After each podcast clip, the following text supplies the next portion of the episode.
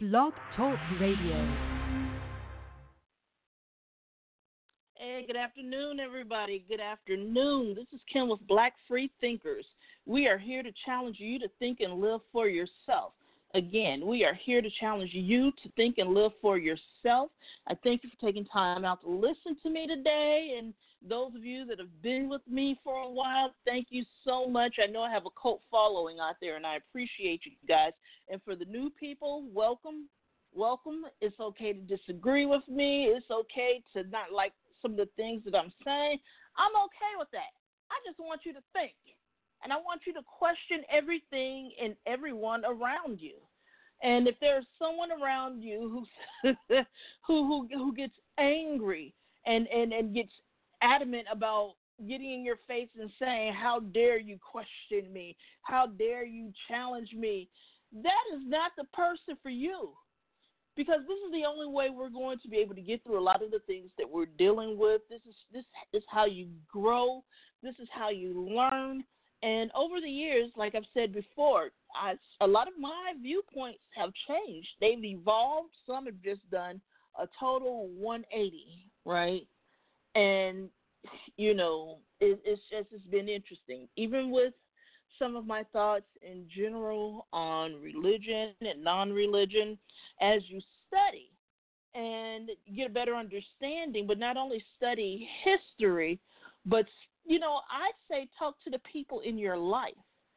You know, talking to some of the black people in my life, you know, especially my mom and some of the older people, and kind of get a, getting a better perspective of what was happening there, because some of the best accounts are the first-hand accounts of the people that went through these transitions, the people that suffered the most when a lot of these things were first being applied. And so, and that's not to say that it's not applied now. You know, Jim Crow is still alive and kicking. And anyone who tells you that it's not, they are lying to you. And I hope you guys can hear me. I'm trying to use my outside voice again. So I'm working on that. So thank you. But um, it's a lot to get to. So I just went on to make this week's show part two, Worldwide White Christian Terrorism part two. Because it's a lot that I did not get a chance to get to last week. And I was rushed because I'm looking at the time, and I didn't really want to go into overtime. And I'm actually trying to find a way to reduce the shows. And um, the time anyway. Reduce the show's time to really about forty-five minutes to an hour. Uh, I plan on putting together some things. I'm finally going to go on YouTube and put some stuff up there. And then there are some other things that I want to do. So, you know, I know you're like, oh, Kim, you said this before. Yeah, but I was not well. My health was out of control. There were other things happening there. And, you know, like I said last week, a lot of the anger and resentment that I had, you know, it's gone. I won't say it's totally gone, but I feel much better. You know, I was talking to a friend the other day, and I was talking about me and just my life. And I was like, you know, I have peace in my heart, peace in my mind, peace in my emotions, and peace in my house. And they were like, oh, that's a good status update. And I was like, I'm not quite sure, because some people may take that as a challenge. And, and that opens up a whole different bucket of worms, and we're not trying to do that. But I have peace in my life now. You know, I'm not blaming myself for things that were not my fault. I'm not taking blame for things that were not my fault, um, you know, and I'm moving forward to do some of the things that I've wanted to do. And, you know, last week I was talking about a number of things because an opportunity has pretty much presented itself to me. And so if I pursue that, it's going to be a wonderful thing, but it pushes everything else back even further. Now, for those of you that haven't been around, you know, I'm, I'm trying to work on a documentary. Right now I'm working on the research aspect of it, trying to find, you know, more videos and pretty much trying to figure out how much the licensing fees and all of that is going to cost me. And, of course, I'm going to have to go through an attorney to make sure that these things are done right. And um, it's going to require some travel. So that's another reason why I'm getting ready to monetize this platform. And it's not something that I really wanted to do. There would still be information out here. You know, I'll still be posting stuff and still doing the show. But, um, you know, there's some things that, you know, sometimes I go in depth on things. Sometimes I just give you just, you know, cursory, um, you know, understanding or information about whatever subject matter. But, you know, we have to do something. And for those that have been around, you know, I don't ask for money, because that's not my thing. But, you know, um, with the business venture, this is going to be interesting. Um, like I said, there are opportunities out there, but the problem is it takes money for some of these opportunities. And, you know, even though you may have your own money, you not necessarily are trying to sink all of your money into that, because you still have to live. You still have to eat. You have other obligations. So it's just really interesting. And one day, once I have everything in place, I'll share with you what's going on with me in that respect.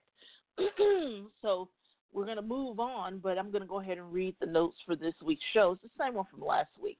So worldwide Christian terrorism, white Christian terrorism, part two. Are you paying attention to what's happening around the world? The uprisings, rebellions, protests, and revolutions are happening, and the mainstream media has been virtually silent. Why is that? Will the American people ever stand up for themselves? Are you prepared for the impending fallout and chaos? What will it take to make you question and challenge the status quo? And so that opens up a lot of different areas there. You know, last week, you know, I kind of threw Kanye into the discussion. I'm not going to do that this week, but an all Kanye, all hour, two hour show is coming up, because I need for you all to understand what Kanye is doing and how it does, you know, fall into this category, um, and how it parallels. And there's a lot going on there, but all right, so I need to pick up from last week. So I was telling you guys a little bit about some of the fighting that's happening all over the world. Um, and I'm pretty sure that you all have seen what's going on over in Bolivia and how Evo Morales was pretty much pushed out of office. You know, why that happened and, and why the people are upset and why we should be paying attention to that. And again, it goes back to U S imperialism. So before I get started, I think it's important that I define some terms for you guys. Um, you know, I hate to assume that people know this, but it's important to do this, because there are some people that are not familiar with these terms, or they may be familiar with it, but not have, you know, real understanding of it. So basically, I'm going to get to it, but all right. Last week, I brought up a term, identitarianism or identitarian, right? And I had someone tell me that they had never heard of the term until I mentioned it last week. And they went and looked it up, and it, you know, it was like scary, right? I tell you all these things because I do want you to look it up. I need for you to understand what it is, because what's happening now, you have a lot of these white people out here playing these Jedi mind tricks with you. And again, I told you that, you know, you will have white people sit there and argue with you for hours. And in some cases, they know they're wrong, but they're banking on the fact that you don't know anything or enough about that particular argument to pose, you know, a counter-argument that's solid. So, again, you know, we talk about white mediocrity and and and how they said with confidence, they stand in boldness without apology or anything. Why? Because it's worked for them. They are banking on the fact that you do not understand and that you do not know. That is the purpose of this show, because I'm trying to empower you. Now, to kind of give you a better idea as some of the things that you may have seen before, or you may not have thought about it. It just may have just gone right over your head. But I'll give you an example. when Omarosa was part of the administration and people had asked her about Trump, and initially before she was, you know, riffed, right, reduction in force, fired, she would say that she did not believe that Trump was racist, but that he was racial. I'll say that again. You'll have, you know, this was Omarosa, but then you'll hear others. I've seen people make this argument. They will say that they are not racist or someone that they admire or someone they're caping for. They'll tell you that they're not racist, but that they're racial. I need you to look that up. And that ties into the identitarian politics, as well as a lot of the white pathology or white supremacy that's being touted out here. And what they're trying to do is dress it up. They're window dressing it, right? And they have seen the sleek message that comes out of Europe regarding structural racism and and how they're able to kind of talk around the issue, and how just the, you know, the the finding the language, you know, to talk about racism is somewhat difficult in Europe, is there, but the the white powers that be have really found different ways to kind of circumvent that, and in their own way try to silence the black and brown, you know, people and other folks, the marginalized communities over there, trying to silence them while they're trying to have this conversation, because they don't want to have it. And they truly do not want to have the same type of dialogue and conversations in the language that is basically pervasive in the United States. Because, you know, again, they're not trying to think that hard. They're not trying to work that hard. So you have people out here that are trying to redefine white supremacy, white pathology, and trying to give it more of a pluralistic facade, right? And what they're doing is they're trying to convince us that this particular type of ideology or belief system um, deserves its, you know, its its own share of coverage. It deserves some type of understanding, which is why you see them attempting to normalize this white nationalism, trying to normalize and provide security for those that have this particular mindset. And you especially see that in the United States. The reason for that is because this is where a lot of a lot of this type of mindset, this ideology, these ideas, it came from the United States. Now, what happened in World War Two with Hitler and the rise of Hitler, a lot of the plays and a lot of the ideas and the tactics and strategies that they used, they got that from America. So this is another reason why I tell you guys you need to read, you need to do the research, but what they're trying to do is provide security and respect for this type of corrupt ideology and thought process. That is what it boils down to. They're trying to provide security, stating that these people have a right to say what they want to say. You know, especially here in America, you know, you have people talking about, you know, the First Amendment right to say whatever you want. And that's not exactly true. The First Amendment applies to the government, and, you know, the, the over um, – it applies to the government basically running over the citizens and our right to speak up and out about the abuse.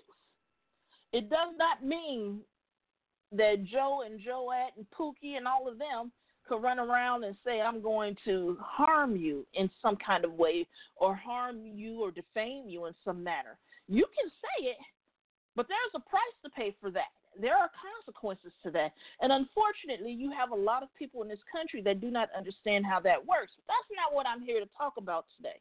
So I brought up the term identitarianism, right? There's another term that's being thrown around out here that I think you all really need to look up and get a better understanding of. This particular phrase is human biodiversity, right? I'll repeat it again because I kind of stuttered. Human biodiversity. And this is biological racism.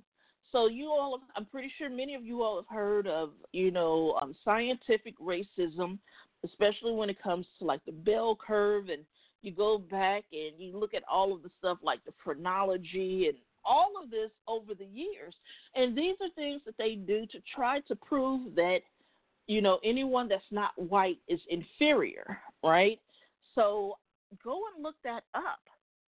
Human biodiversity. And I'm telling you these things so that you can protect yourself and understand what these people are saying to you, because they will confuse you and have you agreeing to all manner of fuckery, right? So um, I'm going to talk about the human biodiversity a little bit later. I may get to it, but if I don't, just go and look it up, because like I said, I over-prepare for these shows sometimes, you know, but something that I do want you all to pay attention to or just think about it. Um, the term social justice warriors, right? So we all know that was coined by Richard Dawkins, but you need to ask yourself, where did that come from? And I want you to go out and, if you don't remember, look up this woman who coined herself a God warrior. It's related. All of that is related. And, you know, I really don't want to get into that right now or this week, but uh, just a little something to send you down the rabbit hole, all right? And you'll find a lot of different things uh, if you go out and you, you know, look that type of thing up and to get a better understanding of what's going on. So, moving on, you have people like Trump and other white nationalists who are out here saying that they don't believe that white nationalism is a global threat. And there is a reason for that. White nationalism, in the respect that we're seeing it now happening, all of that started in this country. It started in the United States and it spread across the world. I want you to also go and look up David Duke and what David Duke did during the Obama administration. He and many other white nationalists left America and went across the world spreading the ideology or the, or the gospel of white nationalism, of white pathology, of white supremacy, whatever you want to call it here. But I need for you all to understand, and it was going on even before David Duke and these other people left the country. But I need for you all to kind of tether it, and, you know, at least if you start there, you can reverse engineer it and backtrack and see how it all happened. But I need you to understand a lot of what's happening right here and right now. And interestingly enough, David Duke was kicked out of almost every civil every civilized country that he squatted in, right? Look that up. Get a better understanding of what was going on and how all of this ties to Steve Bannon and Breitbart and people of that particular ilk. You know, and it goes beyond that. You know, there are a lot of folks out here. You don't know their names. They could be walking down the street next to you. There are a lot of people pouring a lot of money into this white pathology, into this white nationalism. And most of these people, you do not know their names. And so it's interesting, because when I talk about this and the way that I'm presenting it today, it kind of reminds me of, you know, some of the conversations I've had with people that are deemed conspiracy theorists, right? And that's not what I'm doing to you. You know, this is provable, you know. And what's interesting is that some of the conspiracies that were out there have come, have some of them have come to be known as true. Not all of them, because you got some humdingers out there. And unfortunately, because of that, that's one of the reasons why you have this state of confusion that's happening in this country right now. And it's really unfortunate, because a lot of the people that are perpetuating or, you know, touting these particular conspiracy theories, they're making money off of you. And they're making a lot of money off of you. And you need to be careful. So I need for you guys to pay attention to what's happening. Pay attention to the people. The people that Trump gravitates towards and the people that he congratulates, because the majority of them are, you know, fascists, dictators, despots, demagogues, whatever, you know, terminology you wish to use. That is what the majority of these people are. If you weren't paying attention this week, um, Stephen Miller, who's basically in charge of molding and, and creating and, and, and, you know, implementing immigration policies in the country, uh, his emails were exposed or printed or however you want to call that, but his emails and, and the commentary or the correspondence between him and other people, that was published, you know, in the past week regarding his affiliation with white nationalists, Nazis, all of those people. This is not anything new. We've been saying this about Stephen Miller from the very beginning. Even his uncle has come out and spoken out against him and his stance and his beliefs in this regard, because Stephen Miller, if you're not familiar, he's Jewish, and I believe he's a second-generation family. His family immigrated to this country, you know, and so this is one of the reasons why you see black and brown people being deported, you know, with impunity in this country, but they're welcoming white immigrants, especially those from Western and Eastern Europe. So, you know, look up what's happening with Stephen Miller. It's important that you all know this. Do not let this pass by. That particular situation deserves discussion. It deserves attention. And if you let this go by, just like we've allowed a number of other things to go by, you know, that is what emboldens and empowers them to continue with this fuckery that's happening right now. And so, um, you know, there's a difference between a coup and an uprising. And I know you're like, Kim, you just jumped. Yeah, because I'm talking about global, I'm talking about, you know, the um, the spread of white nationalism. And so, you know, we need to define some terms, right? A coup is a sudden, violent, and illegal seizure of power from a government. Again, a coup is a sudden, violent, and illegal seizure of power from a government. An uprising is an act of resistance or rebellion, a revolt. Again, uprising is an act of resistance or rebellion, a revolt. Imperialism is a policy of extending a country's power and influence through diplomacy or military force. Again, imperialism is a policy of extending a country's power and influence through diplomacy or military force. And it's important that you all understand these terms and understand the difference between these terms, but also understand of the very thin line that separates these terms, which is why they're easily confused, which is why you'll have people coming out here to spin these stories and spin it in such a way that would have you hating the people who were right and loving the folks that are wrong, right? And, you know, again, the media is a part of this, you know, this, this mass confusion, the government, all of this. And so this is why, you know, we challenge you to think for yourself. We challenge you to go out here and question these things. We challenge you to go out and do this research on your own.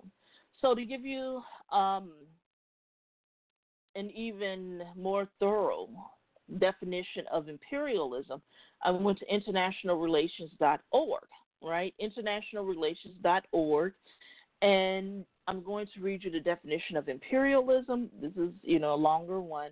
And then I'm going to read you the definition of colonialism, you know, because you hear us talking about colonialism as well, and you need to understand the terms. Imperialism is understood as a policy of a country in which that said country influences other countries or territories through military force as well as other means of power. So the key point to understanding imperialism has to do with the emphasis on the idea of overtaking others based on power. It is using their power to control others outside of their state. Okay? The definition of colonialism. Colonialism is defined as a practice in which a power sets up colonies or settlements elsewhere and other countries or territories for the political and economic benefit of the colonizing country. I'll read that part again. For the political and economic benefit of the colonizing country. So this state will often take over other areas, setting up their own political and economic systems with the intent of using the colony's materials, land, et cetera, gas, all of that, right, to benefit the colonizing country. So the establishment of administrative influence over an idea is a type of imperialism, right? And so it says here, thus, a core difference between colonialism and imperialism is the idea compared to the practice or implementation of the ideas. So imperialism serves as the underlying ideas, whereas colonialism is an established form of imperialism. And if you want to read more about that, you can go to internationalrelations.org slash colonialism dash vs dash imperialism. So it's colonialism versus imperialism. And you can find that verbatim there. I just had to write that down because I wanted to make sure that I defined these terminologies before I went into this conversation. So, all right, y'all, I'm not sure if you're ready or not. You know, I wasn't sure if I was ready or not when I put this together, but it's a lot to cover. You know, I thank you for taking time out to listen. And, yes, I'm a little bit long-winded, but last week, and even with the show notes for this week, it says, you know, will the American people ever stand up for themselves? And so I want to kind of, you know, talk about that a little bit more because it's important that you all understand this. And I see this question being posed in many different variations across social media, um, when I listen to talk radio, different podcasts, and, and you'll hear these things in different explanations. And there are some wonderful podcasts that are out there. I, you know, I posted a podcast. Um, I forgot the name of it, but it was talking about what will we do, you know, at the end of the world or something about the apocalypse. And so I had some people critiquing it on the People of Color Beyond Faith page. Like, how can someone that's secular put something up, you know, talking about apocalyptic terms and end of the world and all of that? And what it did, it showed me you didn't even bother to click on a link to see what they were talking about. It, it's a political show. It talks about a lot of the same things I talk about, social justice. It talks about, um, you know, everyday lives. It talks about culture, politics, all of these different things. And it's important that you understand, you know, you just can't go. You, this is like people who read the, the, the headline of an article and then post a whole rebuttal, and then, you know, we'll turn around and say, well, that's what they said in the article. And they're like, oh, or we'll say, did you read the article? No, they just read the headline. But there are a lot of great, you know, podcasts that are out there. You know, Here to Slay with, you know, Doctor Tressie McCottom and Doctor Roxanne Gay. That's another podcast that I listen to and I enjoy very much. I get a lot of information from them. And so, you know, there are a lot of people, and there are even some Christian podcasts that I listen to. Because, again, I need to make sure that you all understand my stance here. I am anti-white Christianity. I am anti-white church, but I am not anti-black Christian, and I am definitely not anti-black church. And there is a reason for it, and it's because I understand the difference between the two. The black church, when it was initially formed, now, again, they put their own black preachers in the pulpit and told them what to preach in order to make the enslaved people more docile. I understand that. I'm not taking that argument away. But the black church, as it stood then, and even to a certain extent now, it's about hope and change. And this is one of the reasons why you have the white establishment that are upset and a little concerned about the black free thinkers, the black atheists, the black, you know, secularists, the black humanists, you know, the black non-believers, the black skeptics that are out here, because they do understand what was being taught and how it pretty much kept a lot of black and brown people in check. And they are afraid of losing that control and losing that power. But I am here to say, you know, because, again, I talked about how my mom researched religion, and during, you know, during her time of research and getting an understanding, initially she was going to church, but eventually she walked out of it because she finally understood that church as it is now, westernized Christianity, is a business. And not only is it a business, it's a Ponzi scheme, a pyramid scheme. But I digress. But the black church from my understanding and from what I've read and from what I experienced, the black church was there to help meet the needs of the people. So if someone was being evicted because they couldn't pay their rent, they would have these rent parties. And that just wasn't the church, you know, raising money through bake sales, you know, selling chicken, barbecues, all of that. Even within people, even within the projects, I'm not sure if you all are familiar with Good Times or not, but they would have the rent parties to make sure that people had a place to stay. They would provide them with food. You know, it's like, you look. And and with the church, the black church specifically, there's a lot of that happening in some of these churches. And that's another reason why, because I look at the secular communities and I look at, you know, these people's communities, because you have some, they're like, oh, well, we're not secular. All right, so people's communities, right? You're not doing anything to come in and to help the people. And the arguments that I've seen over the years, you're just angry at the church. You're angry at what happened to you. You're angry about, you know, opportunities that were taken from you. Hey, I'm one of them. And, you know, my mom and I had a chance to talk about a lot of this stuff before she died. And, and she acknowledged some things. And, you know, she told me, you know, she apologized for, you know, not valuing education as much as she could have, and some things that were opportunities taken away from it. So I understand where some of my anger came from. But over the years, after reading and, and, and understanding and just looking at this, you know, it's my thought process has evolved on a lot of this. Now, I've talked about this a number of times. Black Christianity, for the most part, is built on hope, faith, and change. White Christianity is built on fear and oppression, and it remains that way today, which is why you see them, you know, breaking out into fights when the Southern Baptists made a statement against white supremacy. So all of this is tied in, and this is spread across the world, right? And that's one of the reasons why sometimes I get angry with the black church, especially with what I'm seeing them do in places like Africa. You know, so you already have the white colonists or, you know, the white colonists and the Chinese colonists going over there and robbing them of the, the you know, the, the resources that are still there. You have a lot of these white and black churches going over there and robbing them of the little bit of money and dignity that they still have left. You know, and you know, we've talked about this, so I'm trying not to get off topic too badly, but, you know, there is a purpose to a certain degree of the black church in black communities. These secular communities, what are you doing? Are you setting up offices to help people with their light and gas bill?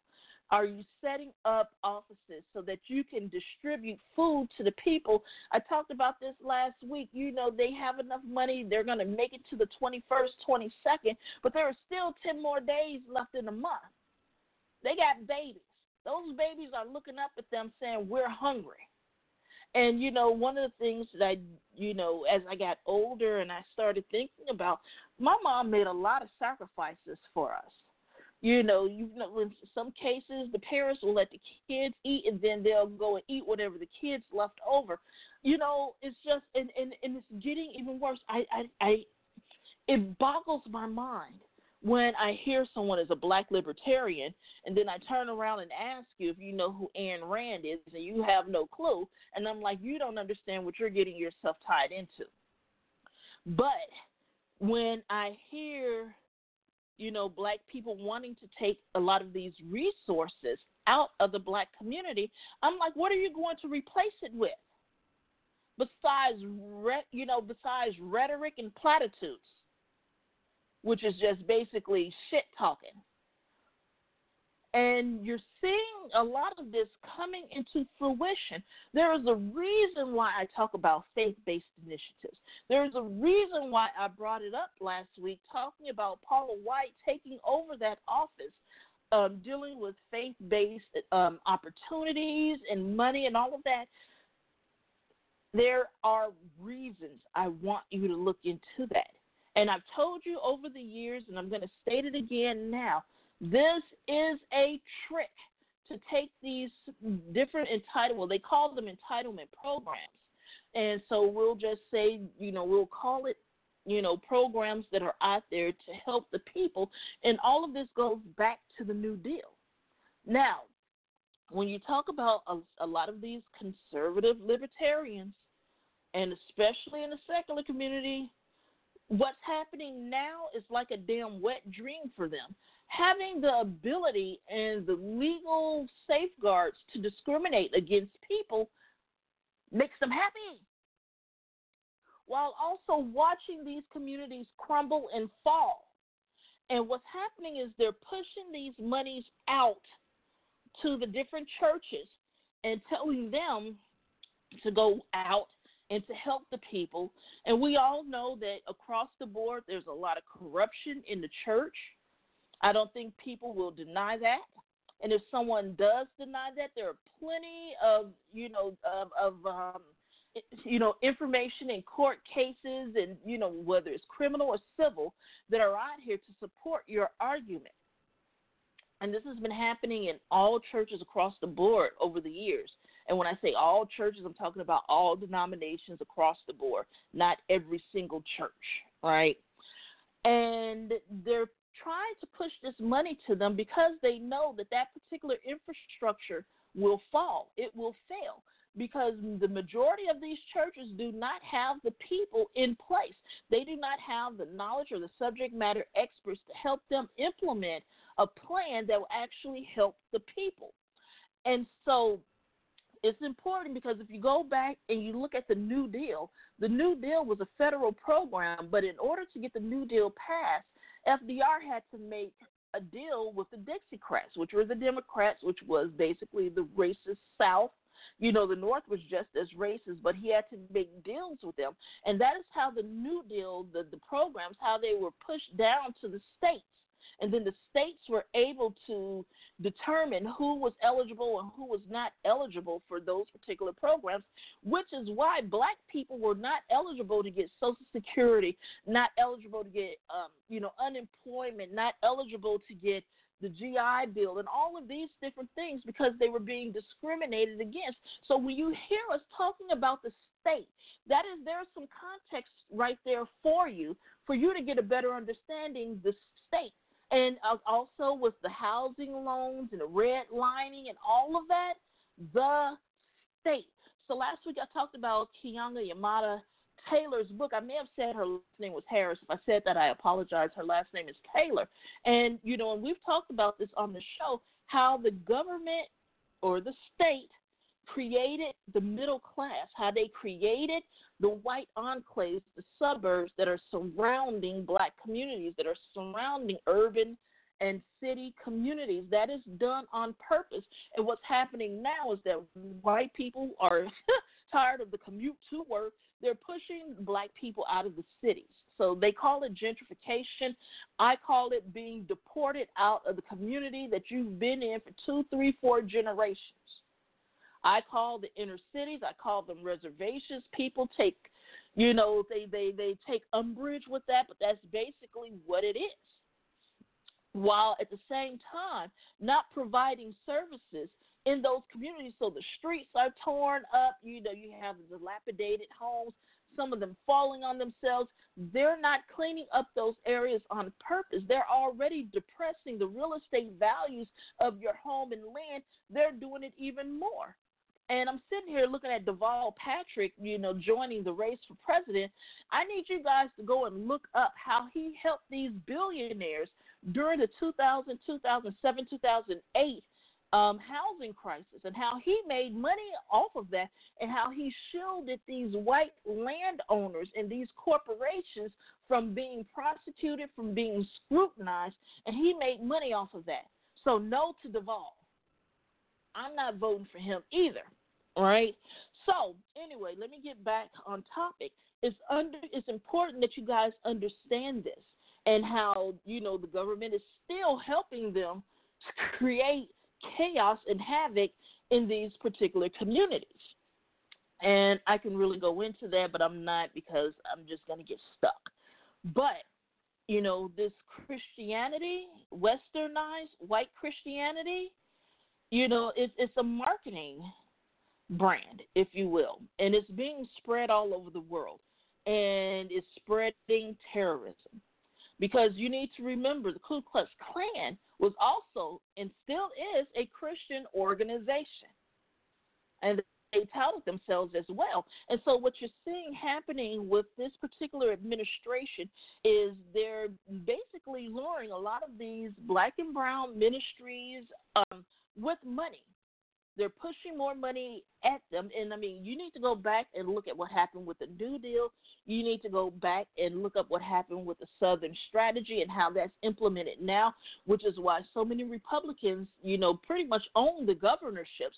It got to the point that Democrats didn't even bother to, to, to you know, back anyone running for governor in certain states because, the you know, the Republicans had it tied up. A lot of that is due to gerrymandering, you know, suppressing the vote. All of this is tied together because forty-five and white men like him, they believe that the only people that should have a right to vote or make any type of policies or law or have any type of credibility are white male landowners. And so you need to understand these things to get a better understanding of what's happening around the world and why it's spreading. So going back to what I was saying earlier, you have people asking, why aren't Americans standing up and fighting back? And so with that, I want to say that Americans have been rising up and fighting back and, and, and saying these things, but they weren't the right kind of Americans. They're a little bit too black and brown. And the black and brown activists and protesters have been taking the hits. They have been criticized. They've been, you know, they've been vilified. They've been, you know, drummed out, deplatformed, you know, all of these different things. Because the powers that be, and that includes some of the black and brown overseers out here, are not happy because that's not the message they want to see. So, yeah, they want you to go out there. They want you to protest. They want you to go out there and march and do all of these things and bring some attention to some of these things. But they, they want you to convey their message. And when you refuse to do that, then you are a problem. Understand that. You are a problem when you will not carry their water. You will not carry their message. You will not submit and subjugate yourself to their fucking abuse and bullshit. Now you're a target. And, you know, I was talking to my mom, and she was talking about the fifties and the sixties and, you know, the seventies. And for what you all, you all need, my mom and, you know, my aunts and uncles, they grew up on the west side of Chicago. They grew up with people like Fred Hampton. When I found out one of my aunts was, a, you know, part of the Black Panthers, I was like, ooh. It was like, it was like, you know, that she was an activist and she was a protester. You know, it made me proud. You know, and, and they're just fucking tired, y'all. They've, they've been out there. They've been marching. They've been wearing them heavy-ass boots. They've been doing all of that. They took the hits. My mom and my aunts and uncles, they moved from Mississippi to Chicago.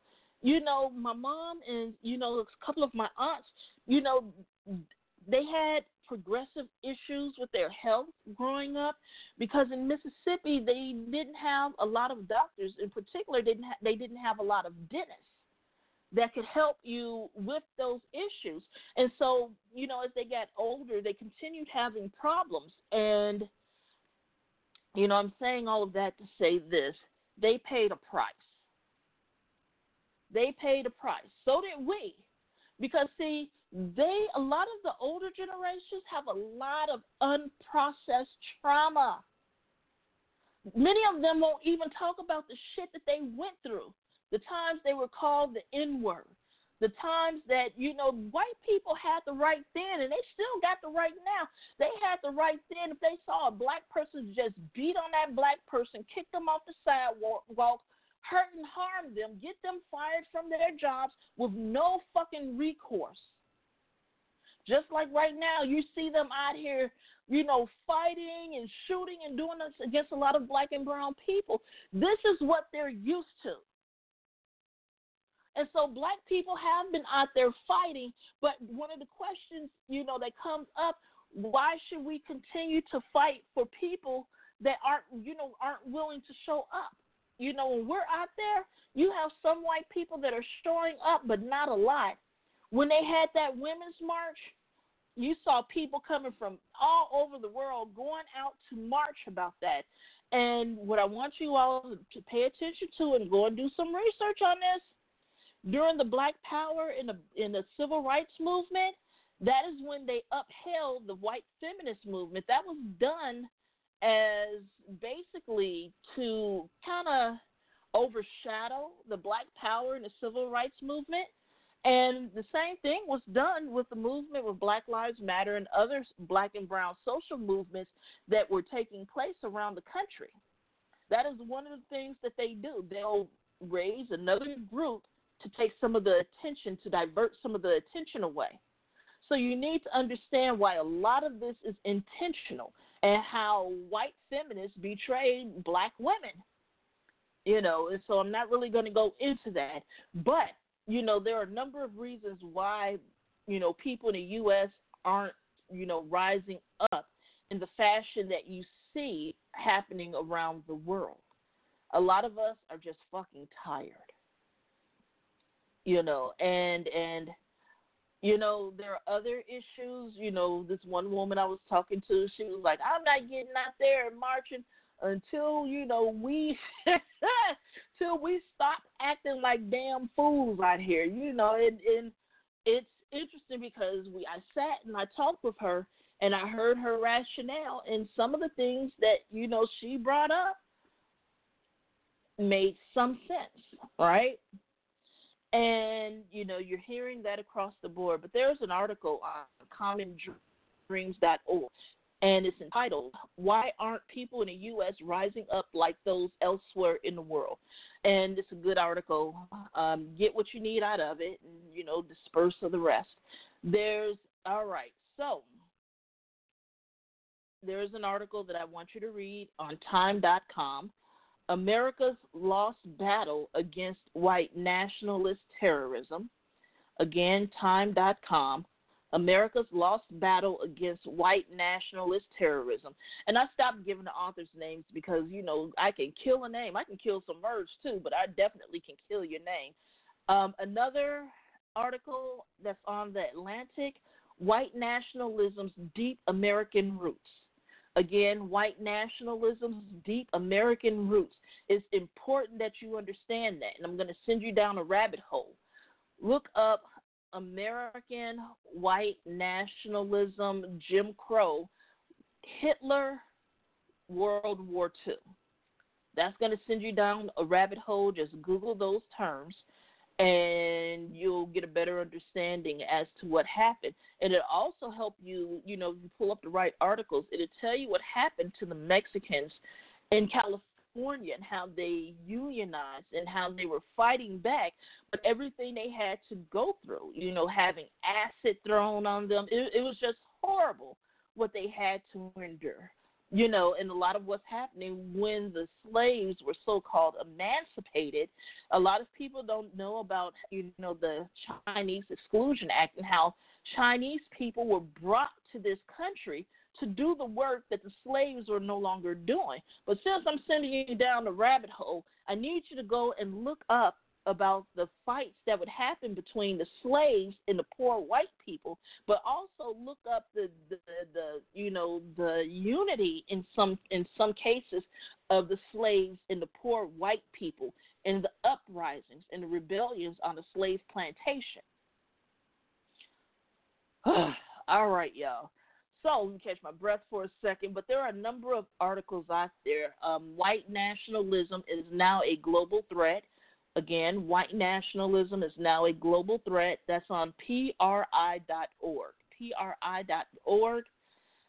And on Slate dot com, El Paso, or after El Paso, right-wing terrorists have killed more people on U S soil, right?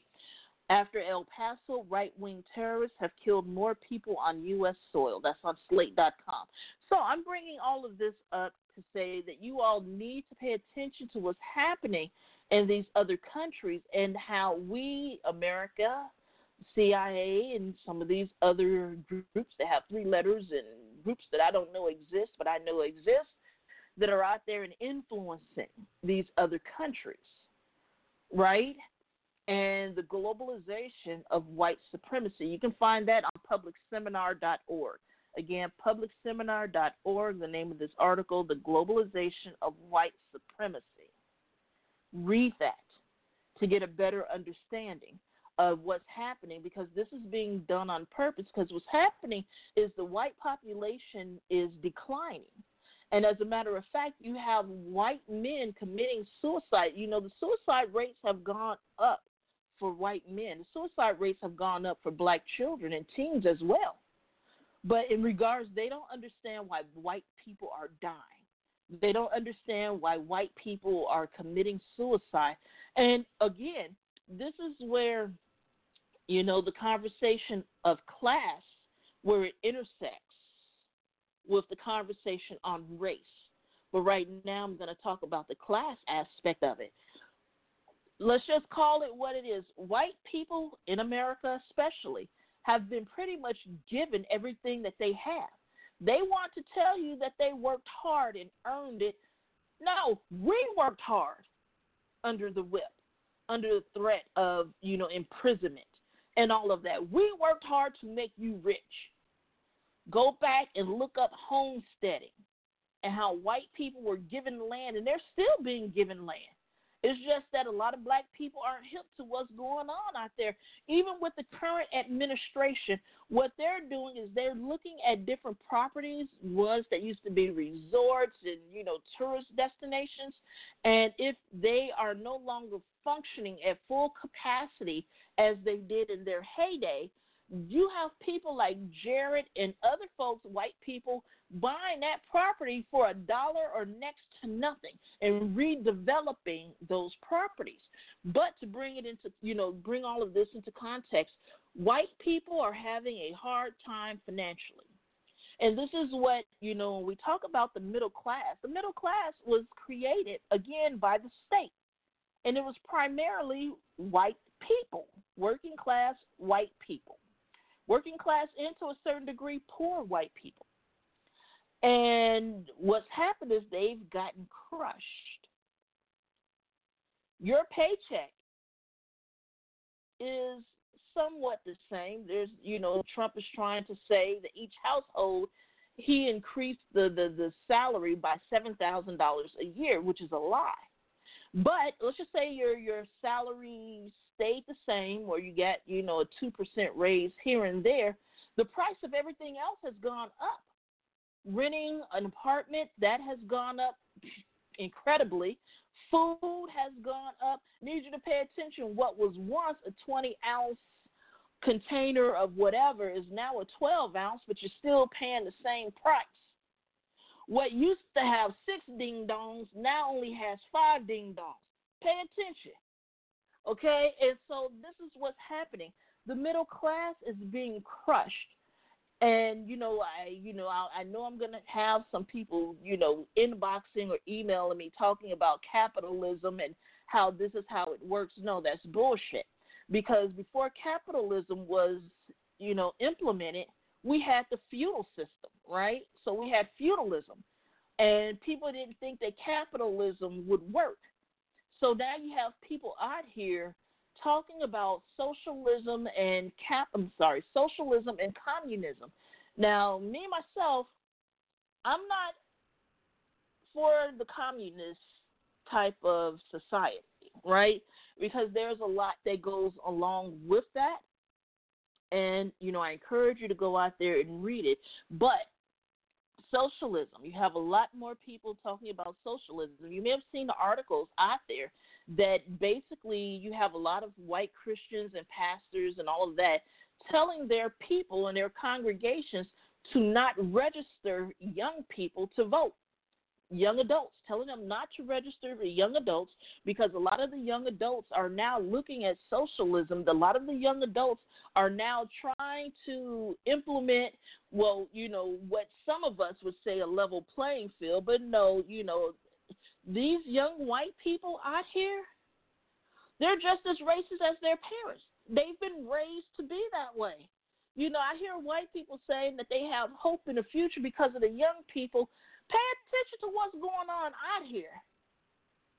You know, and so they're trying to get a better life for themselves, which is why you see them saying, okay, boomers, because the boomers, you know, in, in their eyesight screwed them over, screwed over all of us. But anyway, you see a lot of people talking about socialism, which is one of the reasons why they fear Bernie Sanders, and to a certain degree, they fear Elizabeth Warren. I posted an article over on my Reddit page. If you want to go to Reddit, R-E-D-D-I-T dot com slash R slash Black Freethinkers, B L A C K F R E E T H I N K E R S. I have a forum on Reddit, and I post over there like nobody's business. You can find a lot of this stuff over there. And if it's not there yet, it will be tonight, right? But, you know, talking about socialism. So Elizabeth Warren, I posted an article in which she says that capitalism could work in this country, right? And I haven't really had a chance to really read it and go through it. But, you know, go out and read it. But I believe, you know, what she was saying is that we can combat racism without eliminating capitalism. Now, I'm trying to understand how that works, which is why I need to go and read that article even more, do some research on what she's saying out there. But generally, capitalism and racism are tied together. And it's going to be hard to get rid of the racism without getting rid of the capitalism. So and that's why I want to go and read her argument and what she's putting out there, and I'm inviting you to do the same. You know, but, um, again, a lot of these beliefs regarding this white pathology. And when I talk about the white pathology, I'm not only talking about the racism, I'm also talking about the sexism, you know, the um, homophobia, the transphobia, the misogyny, and all of that.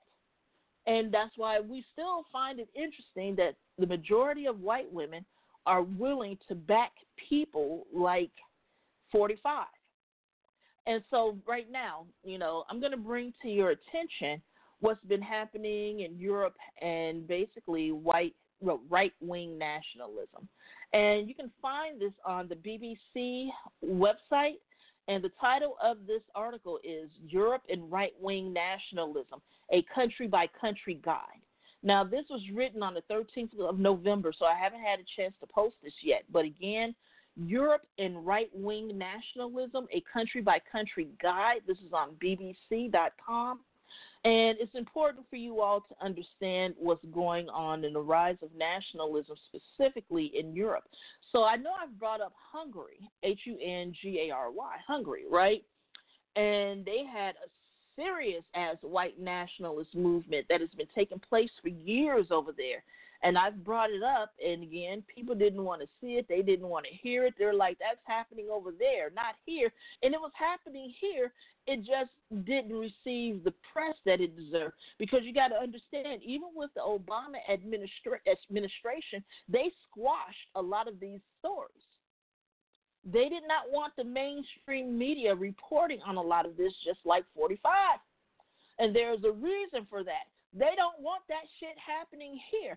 So you have, you know, Hungary, you have Austria, you have Switzerland, Denmark, Belgium, Estonia, Finland, Sweden, Italy, Spain, France, the Netherlands, Germany, the Czech Republic, Bulgaria, Slovakia, Poland, Greece, Cyprus, and, you know, we still got Syria. You still have the Ukraine. You still have Bolivia. You still have Ecuador.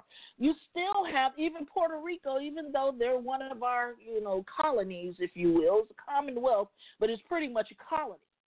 And if you go and you read this article, it will tell you a little bit more in depth about what's happening and who the key figures are. Like in Italy, Matteo Salvini, right? And it's talking about, you know, his nationalism and and and how he came to power. Look at what's happening over in Britain with the Brexit. I can't leave them out. You know, it's happening across, and this is happening on purpose. It's about white control. And one of the best ways for them to do that is for them to talk about the issue of race. Because I'm trying to remember who I was listening to and who I was talking to, and forgive me, but it was a conversation that I was having with someone, or hold on a second. No, it was something I listened to. And, you know, this young man was making some really good points. And some of them are points that I've made on this show, but again, you know, I'm going to reinforce what I said along with what he said. And, you know, over the years, you've had people trying to find a way to unify, to find a common goal, a common thread, a common way in which they can, you know, identify with others. So you've had these different types of religion, you've had these different types of denominations, and again, at first they thought it was going to be religion until they started having issues with, you know, interpretations and semantics and, you know, all of these different things. Are you oneness, Pentecostal? Are you Trinitarian? You know, all of these different arguments that are out there. So they couldn't solidify as strong of a unification as they wanted. And they tried different things over the years. But the one thing that stuck and remains and continues to guide a lot of these people is race. Race is something, you know, you, if you have black or brown skin, you cannot change that. There is not enough skin lightening to change that, especially if, you know, you, people know who you are. You can try to make yourself lighter. You can try to identify with these other groups if you want. There will still be out there who says, your mama named you Leroy, and I'm going to call you Leroy. You were born a Negro, and you're going to continue to be a Negro in my eye. That is how that works. And so they have found a way to kind of unify under the guise of race, right? And when you take that and you combine it with religion, but in this case Christianity, what happens is they use that Christianity, they use that religion as a shield. And they try to go back and they try to use scripture in the Bible to justify their actions. And what's interesting is a lot of secular people know the Bible better than Christians. Study after study have shown that. We've shown that. Back in my day when I would troll, you know, it was interesting. And so, you know, um, I'm not even going to get into the conversation that Raina and I had, but it was really interesting.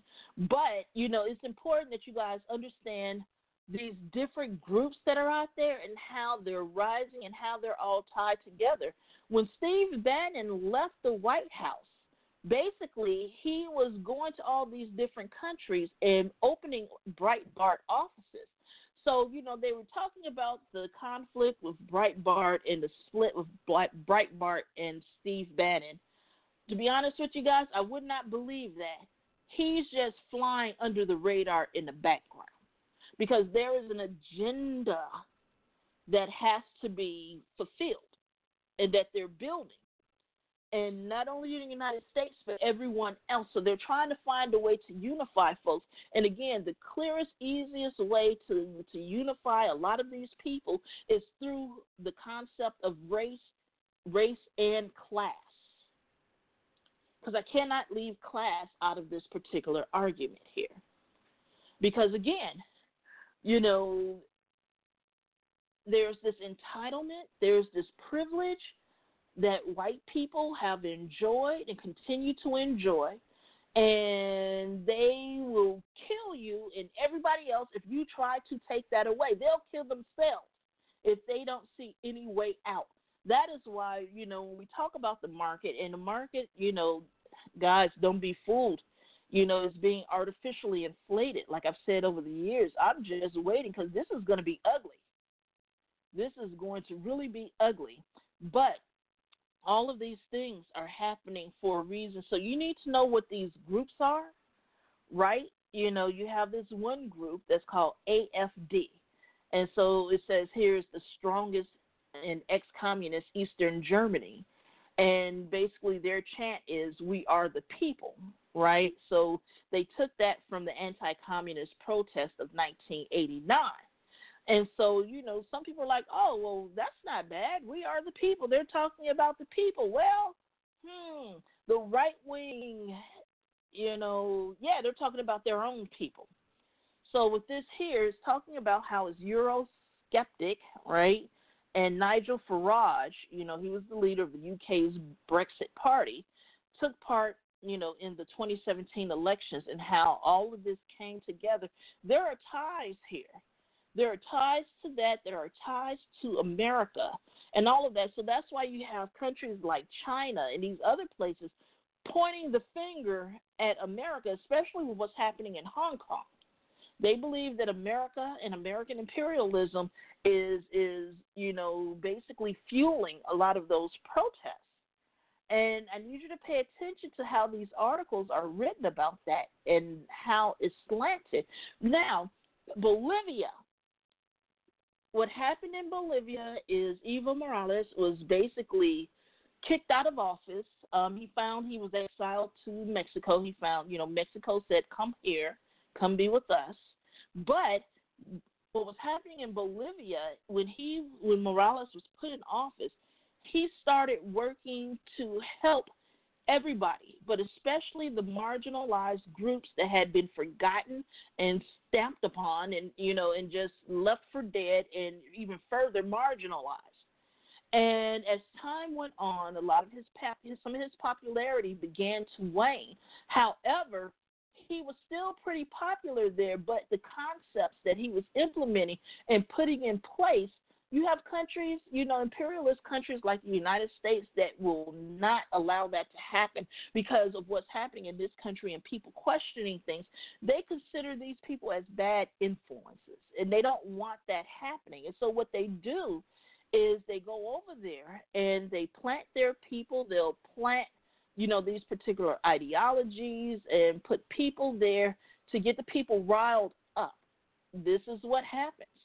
And so there's an article on workers dot org. Again, workers dot org, why U S imperialism hates Evo Morales, right? And in this particular article, they made some really, really good points. And, you know, they especially wanted you to take a look at Evo Morales' um, talk, their speech that he gave at the United Nations on September twenty-fourth. And with that in In particular, it talks about why the U S State Department Department and the, and the C I A targeted this guy. And it's important that you understand that. And then once you read that and get an understanding of that, I need for you to understand why they cannot and will not happen in this country, which is one of the reasons why they're introducing um, Deval Patrick and Bloomberg into this fight. But what I don't think they realize is that even by putting in Deval Patrick and Bloomberg, what's going to happen is those two are going to take votes away from Biden.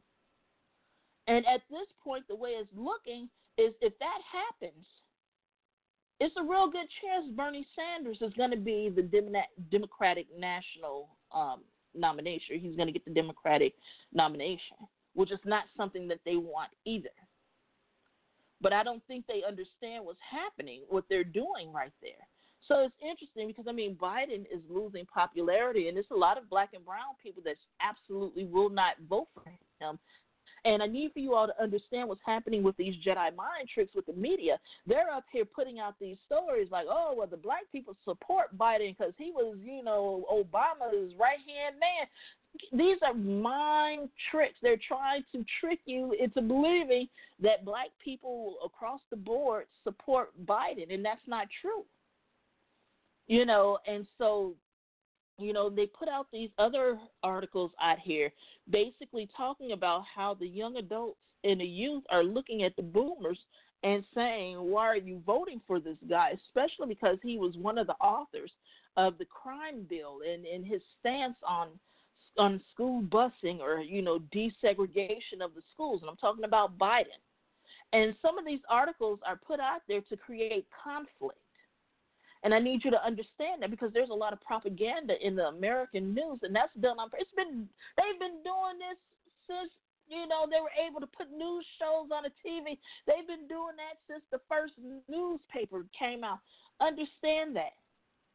And they're trying to control how you think, who you should vote for, how you should think, what you should be for, and what you should not be for. And it's important that you understand this, right? And understand why they are following this particular course of action. So go and, you know, you you read this. And, you know, right here is talking about the multilateral system's deterioration. Read about that. Understand what's happening. Um, understand what's happening with the U N, how the, you know, forty-five administration will not allow anyone from the U S to sit on the committee talking about racism in the U N.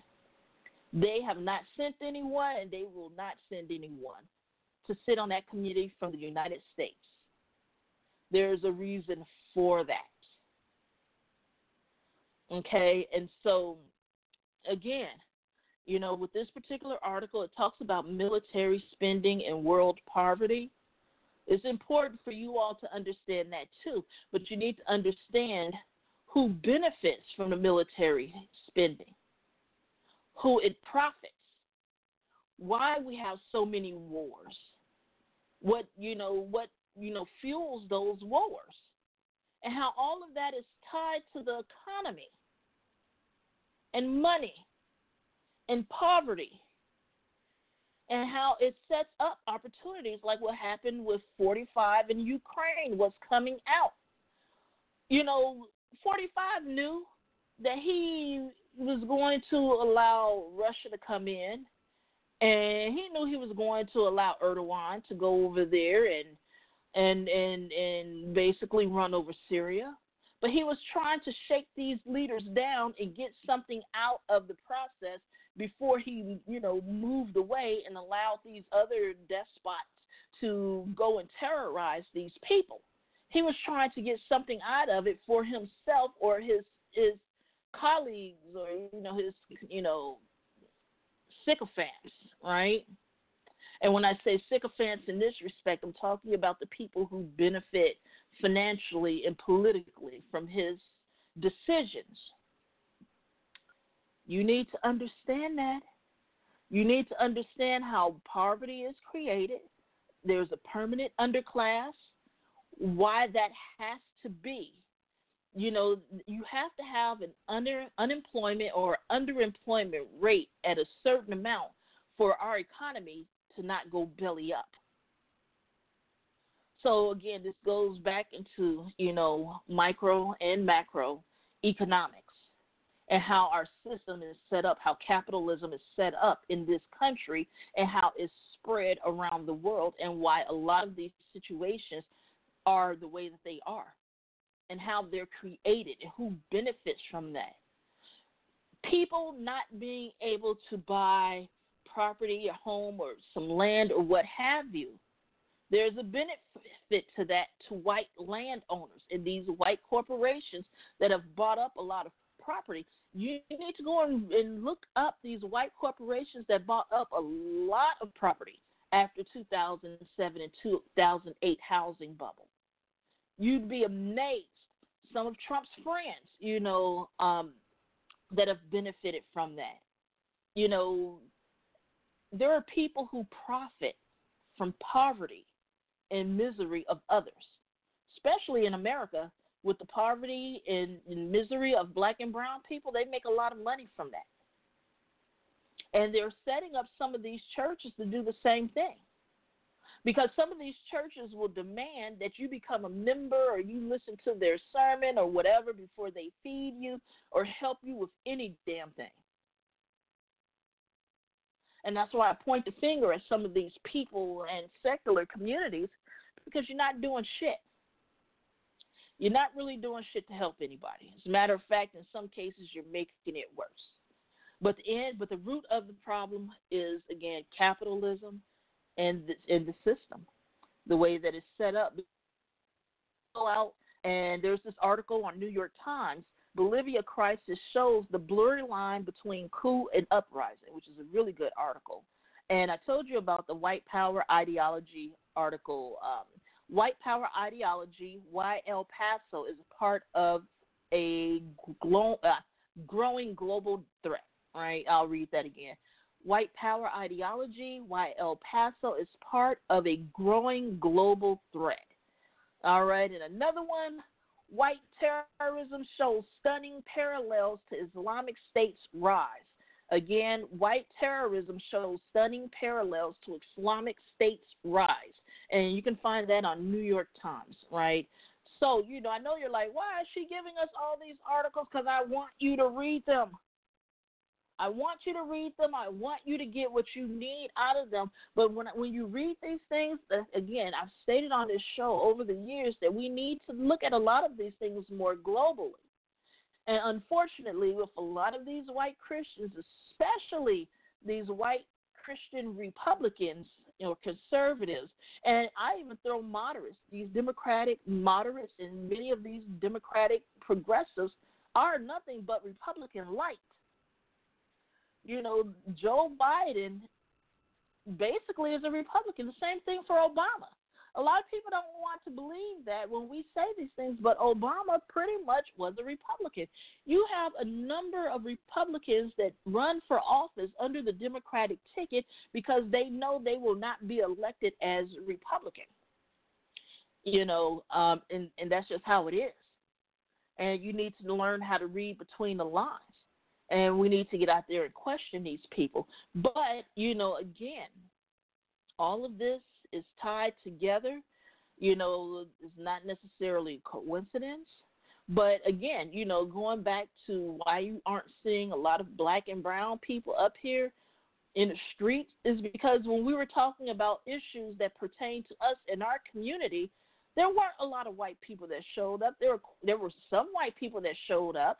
And we appreciate that, but, you know, the majority of them, not so much. And even with some of the brown people, you know, some of the conversations that I've had with some, you know, like Latinx folks, Hispanic folks, what have you, and they were saying, well, why are the black people making such a big deal out of this?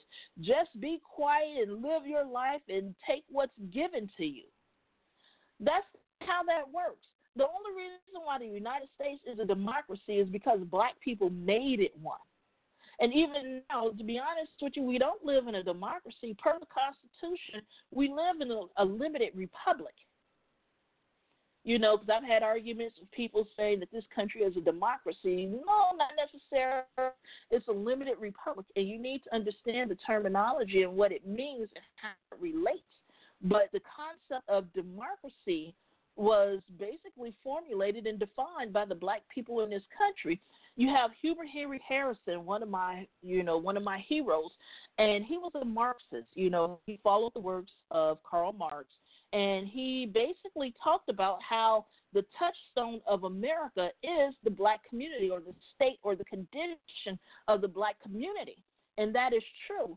And there's this young man, Cedric Robinson. We lost him, I think, in twenty fifteen. He passed on.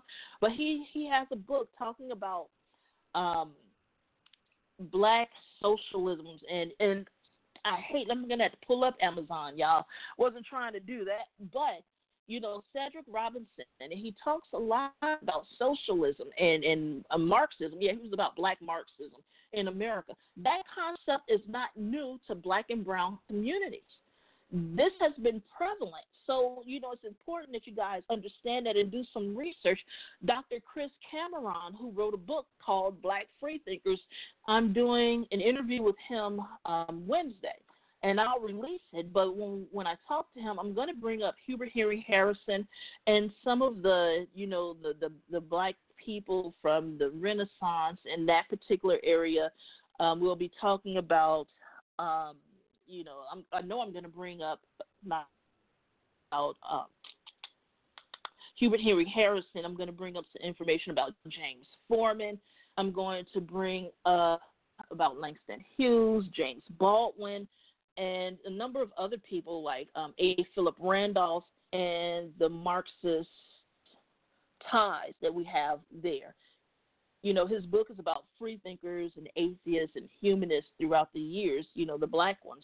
And, yeah, we're going to talk about Claudia Jones. I'm just trying to give you a heads up, but I'm definitely going to talk about the, the thread of Marxism in a lot of these communities and why it's still here now. And I've done a show on this before, but I'm going to do another show talking about black Marxism and the thread of socialism and communism and, you know, the people. You know, these, and, and it's important that you guys understand this. And, you know, where some black Christians or the black church got in trouble, you know, after Martin Luther King was assassinated, you had many people in the black church that picked up or say that they picked up the mantle of the civil rights movement. And that's problematic because the civil rights movement was not a religious movement. I used to say that it was a secular movement, and I was corrected by um, this professor, right? And this was actually at the Black Lives Matter conference that they had in Cleveland in twenty fifteen. And, you know, he explained how it was a people's movement. And, you know, after he explained it, it made proper, it made sense. And so it was a people's movement because, you know, I understand why it's labeled a people's mu- movement is because you want to be inclusive. And, and you know, you had criticisms of the black church because people thought that the black church was not getting out there and protesting and, and, and lifting their voice and supporting the activists and protesters that were out there. And I've explained this many times. I'm going to explain it again now. The percentage of black Christians that you saw out there with the Black Lives Matter and all these other movements that took place over the past, um, you know, we'll just say the past seven years, that coincided or paralleled what was taking place during the Black Power and the Civil Rights Movement. It was only a small percentage of Christians that were openly and outwardly out there protesting and marching with the Black Power movement and the Civil Rights Movement. So, you know, what they did with these more current movements, that was about right. Because if you go back, they absolutely hated Martin Luther King and, and Malcolm X. And when I say they, I'm talking about white people. You know, but you also had a percentage of black churches and black pastors and black Christians who disliked them as well because they were rocking the boat. And even now, you have some people that are out here saying, why can't you just be happy with what you have? So I didn't just get that from brown people. I got that from some black people too, as well as some white folks. You know, and when I would bring up these things and post the articles, I would have some white folks saying race baiter, and it was just interesting because I remember Raina and I specifically brought up the white nationalism that was taking place in a lot of these secular communities. People didn't believe us, and then a few years later, acting like they discovered something after you critiqued us for calling the shit out.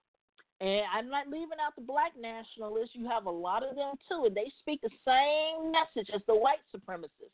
One wants it in white face, the other one wants it in black face, but it's the same fucked up ass message. And you need to understand that. And you need to re- and you need to learn how to combat it. You need, you know, it's, you know, I know some of the um, white libertarians when they do call the show, and after they say a few sentences, oh, I can immediately identify them, and it catches them off guard. It's because I read your material. I understand your talking points, and I also understand how to bring them down. I'm not argumentative. I'm not confrontational. I don't debate. So I've had people say, Kim, well, you let them talk a little bit too long and blah, blah, blah. Look, I allow people to get their thoughts out until it gets to be too harmful, which is why I had to make that statement on last Sunday's show. We support the L G B T Q community. We support the trans community, all of that. And so while you, some of you out there, you may not support them, but you agree with some of my platform, take what you need and use that. Because I can't please everybody, you know, and again, me stating that I do not support these mainstream movements for the most part, that's true. I will never support these white movements again. And the reason for that is because they have not dealt with the issues within their own community. You know, some of the most virulent racists I've ever met were gay, white gay men. Absolutely horrible. And some of the most vicious, evil women that I've met have been white feminists. They're not dealing with the racism and all this other shit in their own communities. And and so anyway, you know, I have my reasons. And it's just so interesting because people are like, well, they're not going to invite you to their shit. I'm like, I didn't want to go. How can you not invite me to something that I wasn't trying to be a part of? That makes no logical sense. And that's one of the reasons why certain groups don't necessarily come after me, because you have absolutely nothing you can take from me. You can't get me fired. You can't intimidate me. I have enough money to sue the shit out of you. And I don't give a fuck what you think. And I want absolutely nothing from you. So sit on my middle finger and spin, bitch. And that's my attitude on that. And some people say, oh, that's a bad attitude. Fuck you. Fuck your respectability politics. Fuck all that bullshit. You know, when I do go to speak, I won't take the money. I make them give the money to organizations of my choice, and they are usually the blackest, most radical organizations I can find.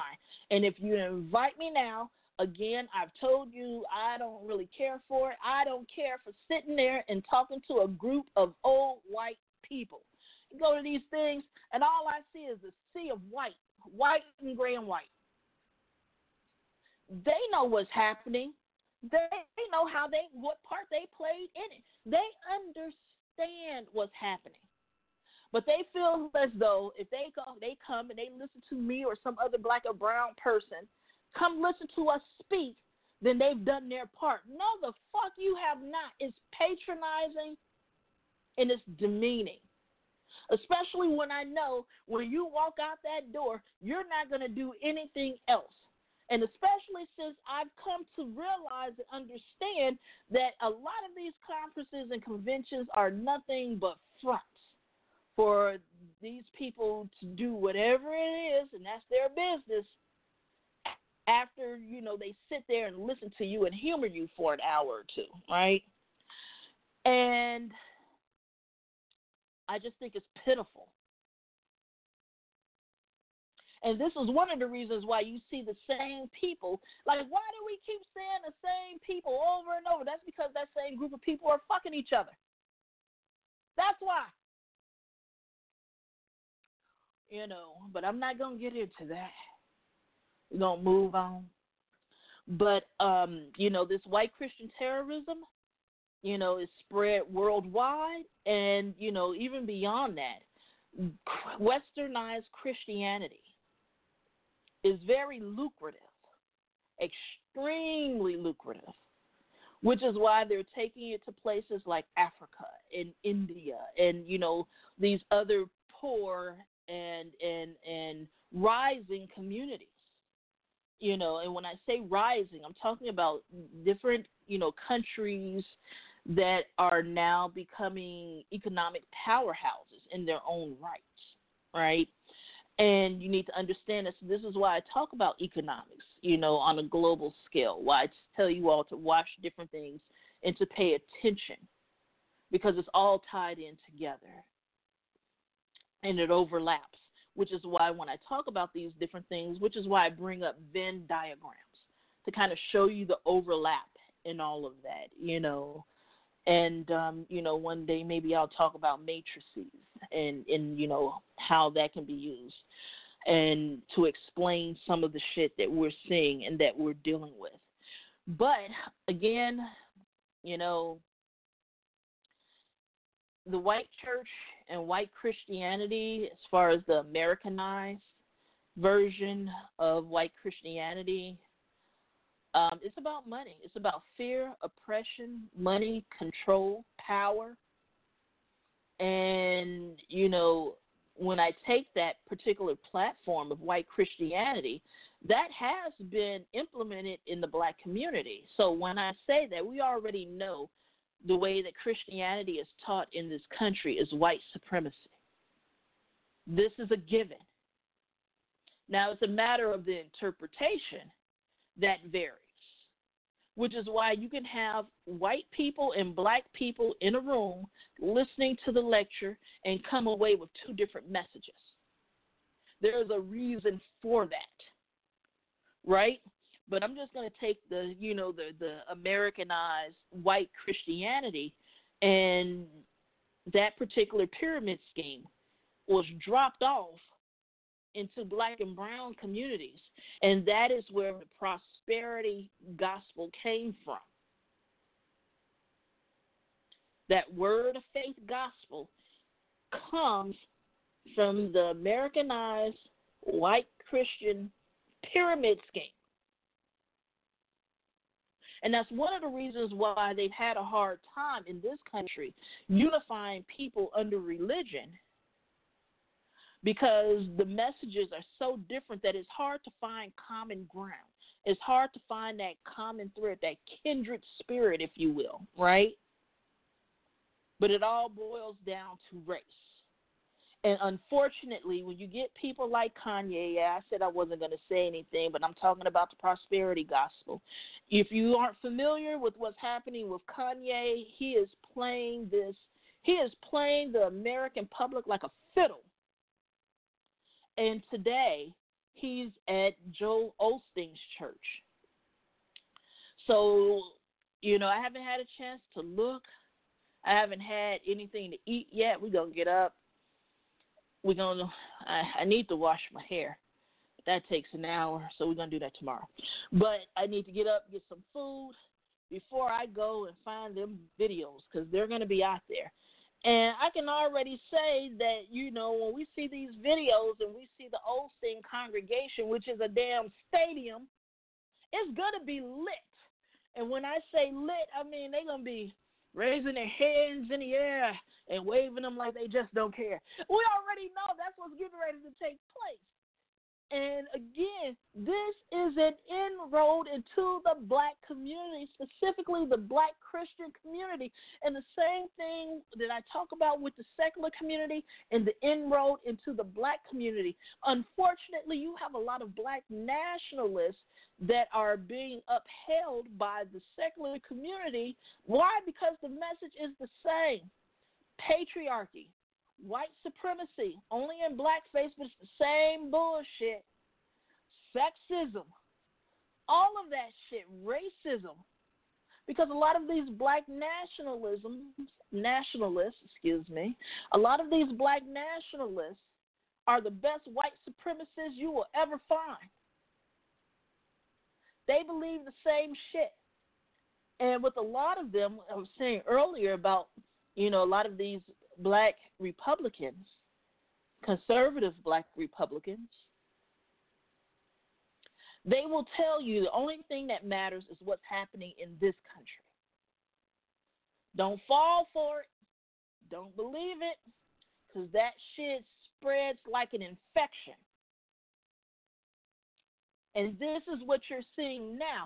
So now you have black and white Americans saying, we've never seen anything like this. What is happening? How did we get here? We have been warning you.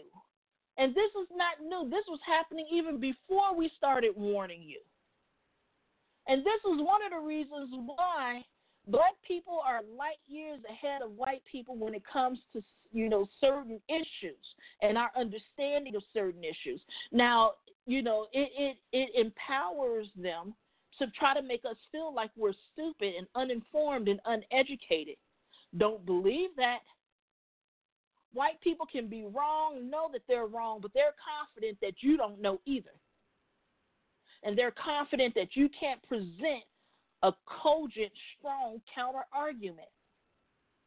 And that's one of the things that upsets and enrages me, especially when I see, you know, other black and brown people undermining, undermining other black and brown people because they can profit from it. And you need to understand that there are a lot of people out here. It's all about the money. And some of these so-called white allies are not allies. Some of them are put in place to keep an eye on you. You need to know that. And a lot of these communities have been infiltrated. If you pay attention, it's always the same particular group of people causing all of the chaos and havoc. Pay attention. So, man, I can just go on with this forever, but I know people got things to do, and just, this is a lot to try to go over, but, you know, again, I'll read off the name of these articles again just so that um, you guys can go out and look them up, and then I'm going to give off the name of some books. So, why aren't people in the U S rising up like those elsewhere in the world? common dreams dot org. Again, common dreams dot org, you can find the article, Why Aren't People in the U S Rising Up Like Those Elsewhere in the World? On time dot com, again, time dot com, America's Lost Value, I'm sorry, America's Lost ba- Battle Against White Nationalist Terrorism. Again, America's Lost Battle Against White Terrorists, White Nationalist Terrorism. America's Lost Battle Against White Nationalist Terrorism. Sorry about that. Sometimes, you know, my tongue and lips do not agree with each other. On um, the atlantic dot com, again, the atlantic dot com, White Nationalism's Deep American Roots. Again, White Nationalism's Deep American Roots. P R I dot org, P R I dot org. White nationalism is now a global terror threat. White nationalism is now a global terror threat. slate dot com, again, slate dot com, after El Paso, right-wing terrorists have killed more people on U S soil. After El Paso, right-wing terrorists have killed more people on U S soil. And, to, you know, to expound on that a little bit, the greatest threat in America are these right-wing terrorists. Well, basically right-wing white Christian terrorists. They are the ones, they just prevented and stopped a couple of um, mass shootings that they were planning, you know, to take place. And one was at a synagogue, and they were able to get to the person before he did it.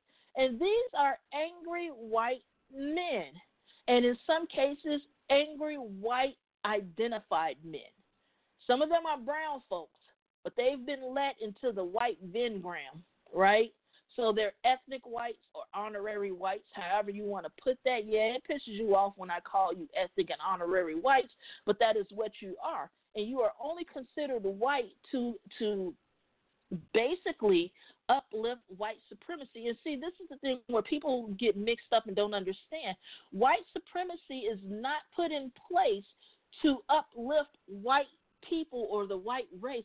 White supremacy is in place to be anti-black, anti-brown. But if they can adopt some of the brown people and the yellow people and the red people, if they can adopt you into the honorary white Venn-gram or, you know, into that group, then you will do their bidding for them, because it is understood and you understand clearly that in order for you to continue to enjoy certain white privileges, you have to be anti-black and or anti-brown. And, you know, with some of the, you know, Latinx and mestizos and other people that I've run across, it just absolutely astounds me, especially when some of them are as dark as me. but you don't like black people? How the fuck does that work? And then also, I understand your history, and it usually floors them when I talk about that black great-great-grandmother that they don't want to talk about. And the same thing is for, like, Iranians and Iraqis and all of them, and the Palestinians. They have Afro-Palestinians, Afro-Iranians, Afro, Afro-Iraqis. They have those communities, but those communities are hidden for a reason. So anyway, let me get back to the article thing before I get to going off again. public seminar dot org. Again, public seminar dot org, the globalization of white supremacy. Again, the globalization of white supremacy. On the B B C website, Europe and Right-Wing Nationalism, a country-by-country guide. Again, that's on a B B C dot com. Europe and Right-Wing Social, I'm sorry, Europe and Right Right-wing nationalism, a country-by-country guide. The next one is on fair dot org, and I, I told you about this last week. The revolution isn't being televised. Again, the revolution isn't being televised, fair dot org. Why U S imperialism hates Evo Morales, and this is on workers dot org. Again, workers dot org. Why U S imperialism hates Evo Morales. Bolivia crisis shows the blurry line between coup and uprising. That's on New York Times. Again, New York Times. Bolivia crisis shows the blurry line between coup and uprising. On the guardian dot com, white power ideology, why El Paso is part of a growing global threat. Again, white power ideology, why El Paso is part of a growing global threat. And white terrorism shows stunning parallels to Islamic State's rise. You can find that on New York Times. Again, New York Times. White terrorism shows stunning parallels to Islamic State's rise. Now, I didn't really touch a lot on that, but again, there are a lot of parallels, and that's one of the reasons why you see a lot of this, you know, Islamophobia, right? And, you know, some of it is based on the fact that, yeah, there are some parallels. There are some things that are overlapping. But, again, they want it in blackface. And one of the reasons why they hate, you know, Muslims and Islam so bad is because it's a black and brown religion, primarily a black and brown religion, that they have not figured out how to manipulate and exploit yet. Because, you know, these people will martyr themselves, which means they don't give a shit about killing white folks. And that's a threat.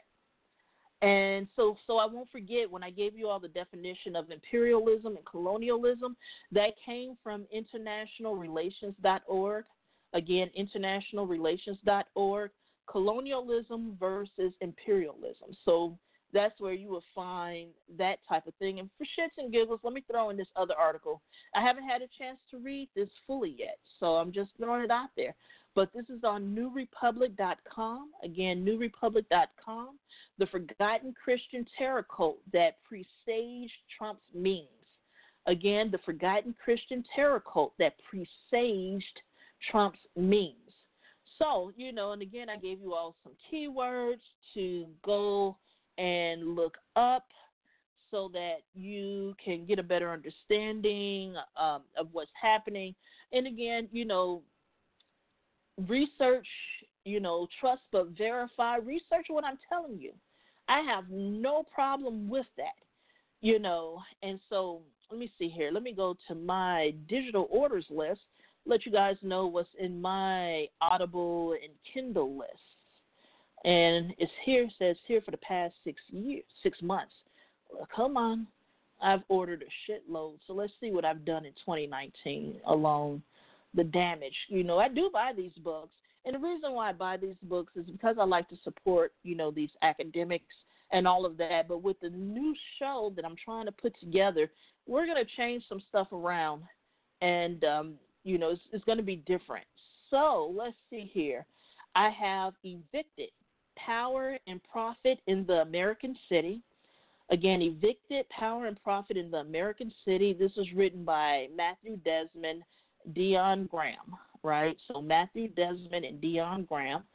I have Home Wreckers, how a gang of Wall Street kingpins, hedge fund magnates, crooked banks, and vulture capitalists suffered millions out of their homes and dem- demolished the American dream. Again, homewreckers, how a gang of Wall Street kingpins, hedge fund magnates, crooked banks, and vulture capitalists suckered millions out of their homes and demolished the American dream. This was written by Aaron Glantz and Paul Bellatoni. And let's see down here. Uh, let's see here. One Nation Under God, how corporate America invented Christian America. Again, One Nation Under God, how corporate America invented Christian America. And this was written by Kevin M. Cruz and Jeff Cummings. Right here, Kianga Yamada Taylor, Race for Profit, how banks and the real estate industry undermined black home ownership. Again, Race for Profit, how banks and real estate industry undermined black home ownership. And this was written by Kianga Yamada Taylor. And Lordy, I I bought a lot of books, you know, and for those of you, you know, whether you know me or not, let me know. You can borrow some of these Audibles and um, Kindle books from me. There are ways I can let you all borrow them and read them for a couple of weeks, a month or whatever. But um, if you want, just let me know. And I have, a, you know, regular books too, you know, the hardback and the soft covers. And, you know, most of my stuff is still in storage. But here we go. We have this here. I'm Still Here, Black Dignity in the World Made for Whiteness. That's Austin Channing Brown.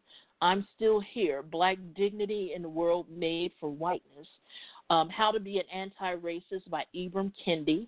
Again, How to Be an Anti-Racist by Ibram Kendi. Thick by Tressie Cotton, uh, Tressie McMillan Cotton. Thickness, right, or thick.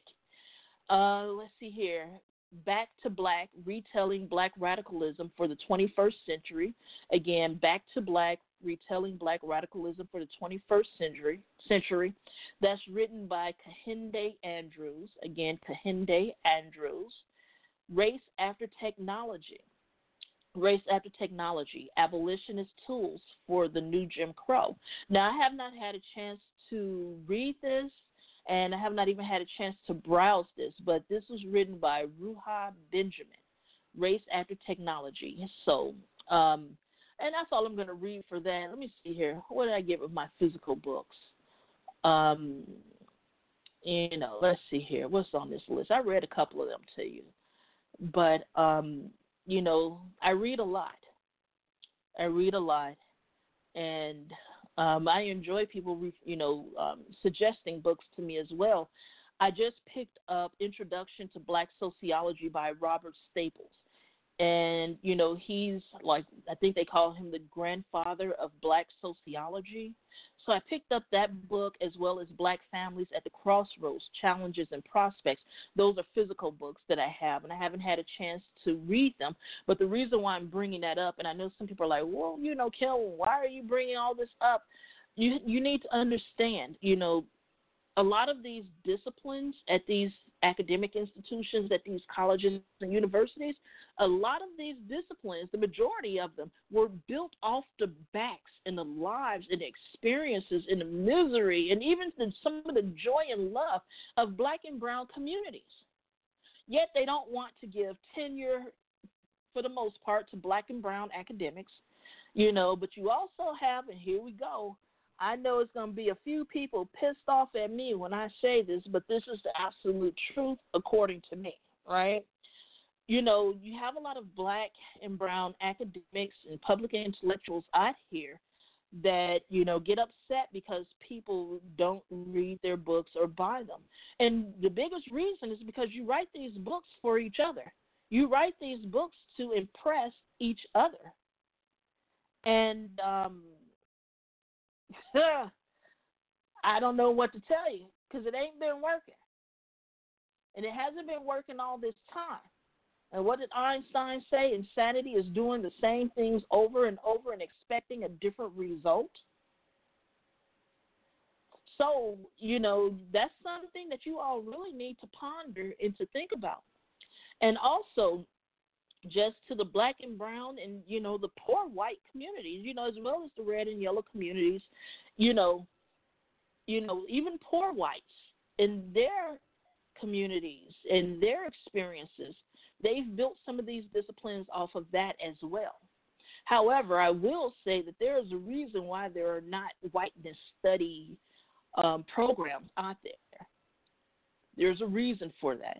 And James Baldwin used to talk about that quite often. So, um, but, you know, where I find fault with quite a few, not all, but quite a few of these black and brown and white academics and public intellectuals is they are making their living and building their careers off of other folks' misery. Now, okay, it has to be talked about. It has to be written about. But when I say you built a career, I'm not talking necessarily about your dissertation or your thesis or, you know, the talks that you give. I'm talking about how you profit from that. Now, you know, in academia, it's publish or perish, right? So they have to publish to keep them damn jobs because the university needs money. And with these colleges and universities, they're extremely top-heavy. You know, the administrative costs are staggering. You know, and especially when you have these university, you know, presidents walking away with a ten million dollars golden parachute. You know, it's set up the same way as these corporations. And what I'm going to say to the students is, students, you all have the power. Administration is scared of you. They are scared of the students rising up, whether it's a college, a university, a high school, or a grade school. They are afraid of the students fighting back and rising up. And you need to understand your power and how you can make a lot of things change. It was the students and student protests and student activists that made companies and corporations and universities in America divest from apartheid in South Africa.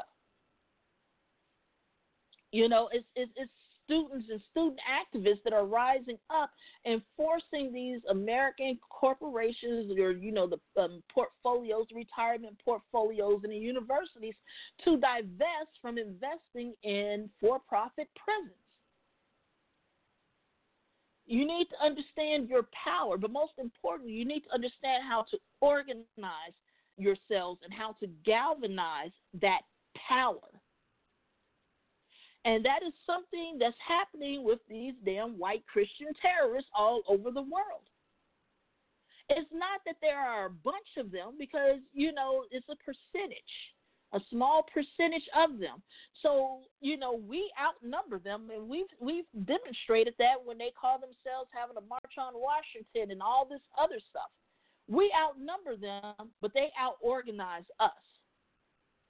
And that's one thing that I can give the church in general.